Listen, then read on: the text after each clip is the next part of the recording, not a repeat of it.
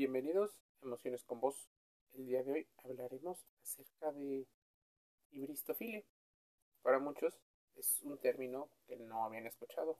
Para otros ya habían venido trabajando acerca de cómo existe una atracción sexual por parte de algunas personas hacia individuos peligrosos. Estadísticamente, se tiene estudiado que el mayor número de casos de hibristofilias es de mujeres hacia hombres peligrosos. Se trata, ¿sí?, de una parafilia, es decir, una tendencia a excitarse fuera de, digamos, lo tradicional o de lo convencional. Pero eso no es una enfermedad, sino una preferencia sexual motivada por el atractivo que desprende un perfil casi siempre de un varón peligroso, mediático y con una capacidad de oratoria que muchas personas suelen eh, valorar. Aunque es un caso minoritario, porque normalmente suelen mujeres preferir a hombres que están, por ejemplo, fuera de la cárcel o que no han cometido delitos de manera flagrante, este placer o esta parafilia es parte del podcast del día de hoy. En general, la hibristofilia es mucho más frecuente en mujeres, existiendo muchos grados, desde el mero deseo o placer momentáneo hasta el amor romántico permanente. De hecho, en algunos casos se puede llegar hasta crear relaciones estables con personas que posiblemente hayan cometido crímenes atroces.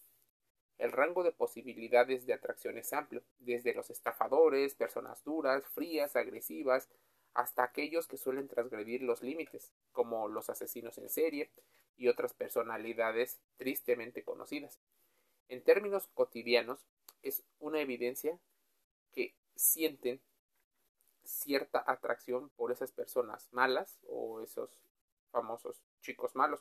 Sin embargo, en los casos más extremos, estas admiradoras han sido em, parte de la historia, no solo por su, su atracción, sino por la persona y cómo han ayudado en ocasiones a las personas que hacen algunos crímenes. En algún momento se le conoció como el síndrome de Bonnie y Clyde debido a las personalidades y a los roles que entre Bonnie y Clyde tenían. En este sentido, es importante conocer cuáles podrían ser los posibles motivos por los cuales algunas mujeres se habían casado con personas que estaban en la cárcel y que habían sido sentenciadas no solo a un crimen, probablemente a dos, tres o hasta una serie de crímenes ni siquiera revelados o contados por las autoridades. Tres de las motivaciones. Uno, la creencia de que con su amor podrían transformar a estos hombres. Una capacidad de, ser redentoras. Aunque existen casos, y esto es solo una generalización, existen casos donde hombres intentan ser los salvadores, los protectores o proveedores, la mayor cantidad de evidencias se encuentran de mujeres hacia hombres. Entonces, la creencia de que con el amor o con el apoyo eh, se van a transformar, ¿no? Entonces, el síndrome del Salvador y este tipo de, situaciones. Motivo número dos, por sentimientos de compasión, pena o incluso ternura y protección. Y el tercer motivo que tienen algunas eh, investigaciones bien claro es el deseo de compartir la fama y la atención mediática. Incluso se llegan a hacer comparaciones con respecto a las llamadas groupies, que son casi siempre mujeres em, que son seguidoras a estos chicos o a artistas que al ser famosos y al normalmente expresar de una manera más abierta sus emociones suelen despertar cierta atracción. En cualquiera de los casos, una combinación de ellos también hay que tener en cuenta la fascinación y el deseo sexual que en ocasiones proporcionan este perfil de masculinidad que está ligado al tipo de físico, está ligado también a la fuerza y a la agresividad, así como la sensación de poder. Puede que mucho venga de la forma en la que educativamente nos enseñaron a comportarnos. Así podríamos estar hablando de las causas o aparentes causas de la hibristofilia. Como ya hemos comentado, la hibristofilia no es un trastorno psicológico, solo supondría un problema en los casos más extremos y tendría que ser normalmente evaluado por personal altamente calificado en las ciencias de la salud mental.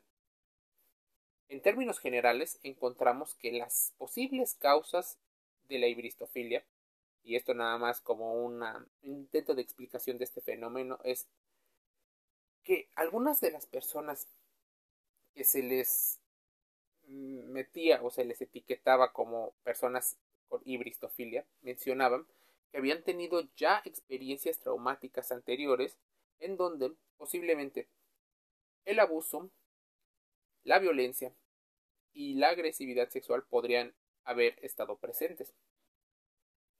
Algunas personas mencionan en sus investigaciones que aquellas personas que tienen hibristofilia suelen tener necesidades de rasgos narcisistas en diferentes escalas, caracterizadas en ocasiones por un exceso de orgullo, engrandecimiento de uno mismo, el egoísmo, el egocentrismo, la falta de empatía, así como la necesidad de ser admirado y visto.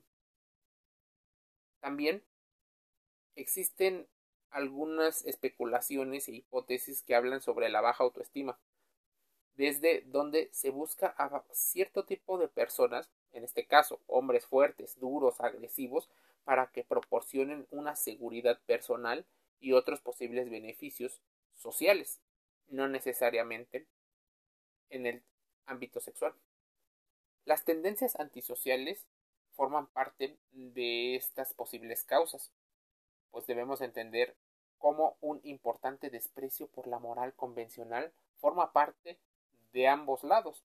Sin embargo, no está claro por qué la hibristofilia es más frecuente en mujeres que en hombres.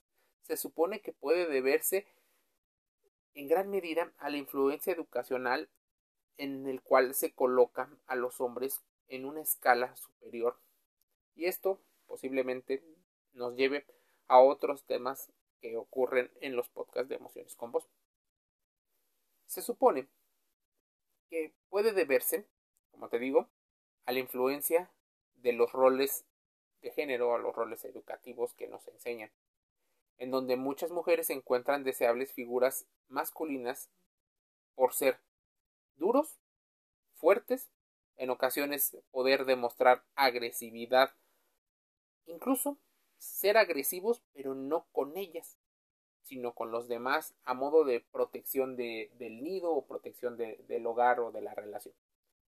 Así, la hibristofilia forma parte de esas de esos fenómenos que deberías de empezar a investigar si tienes la curiosidad. Es más, mira, existen investigaciones, por ejemplo, del noruego Anders Bering, en el cual, sí, él sufrió eh, una sentencia de 21 años por el asesinato de 77 jóvenes en el 2011.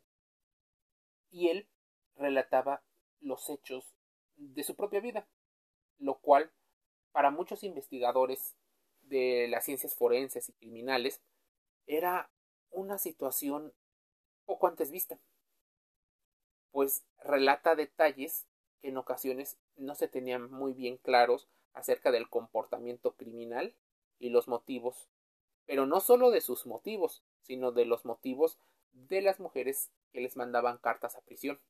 Durante su estancia en prisión, se pudo dar cuenta de que había una cantidad inimaginable de admiradoras. Esas que les mandaban cartas, le proponían matrimonio y que lo deseaban de una manera que no había tenido antes. Fue el prominente psicólogo y sexólogo John Money quien acuñó el término por primera vez allá en los años 50. Con él describía un fenómeno que para él era patológico y que afectaba sobre todo a mujeres heterosexuales. Él se hizo una pregunta. ¿Por qué buscar un novio criminal? Habiendo posiblemente otros múltiples individuos que podrían cumplir perfectamente con las necesidades y los deseos de estas mujeres que estaban en búsqueda probablemente de una pareja. No existen muchos estudios científicos y como sabes, en muchos casos se comparten ideas y conceptos con otras ciencias y la delgada línea con otros temas. Por ello, existen diferentes investigaciones en las cuales puedes empezar a indagar qué pasa. Es más, Corey Vitello escribió en uno de sus capítulos de su libro Crímenes por sexo y parafilia que al contrario de otros comportamientos, la hibristofilia es más común en mujeres en gran medida por la educación y ponía un ejemplo. En este ejemplo, la mujer había sido hija de alguien que también fue violento con su madre.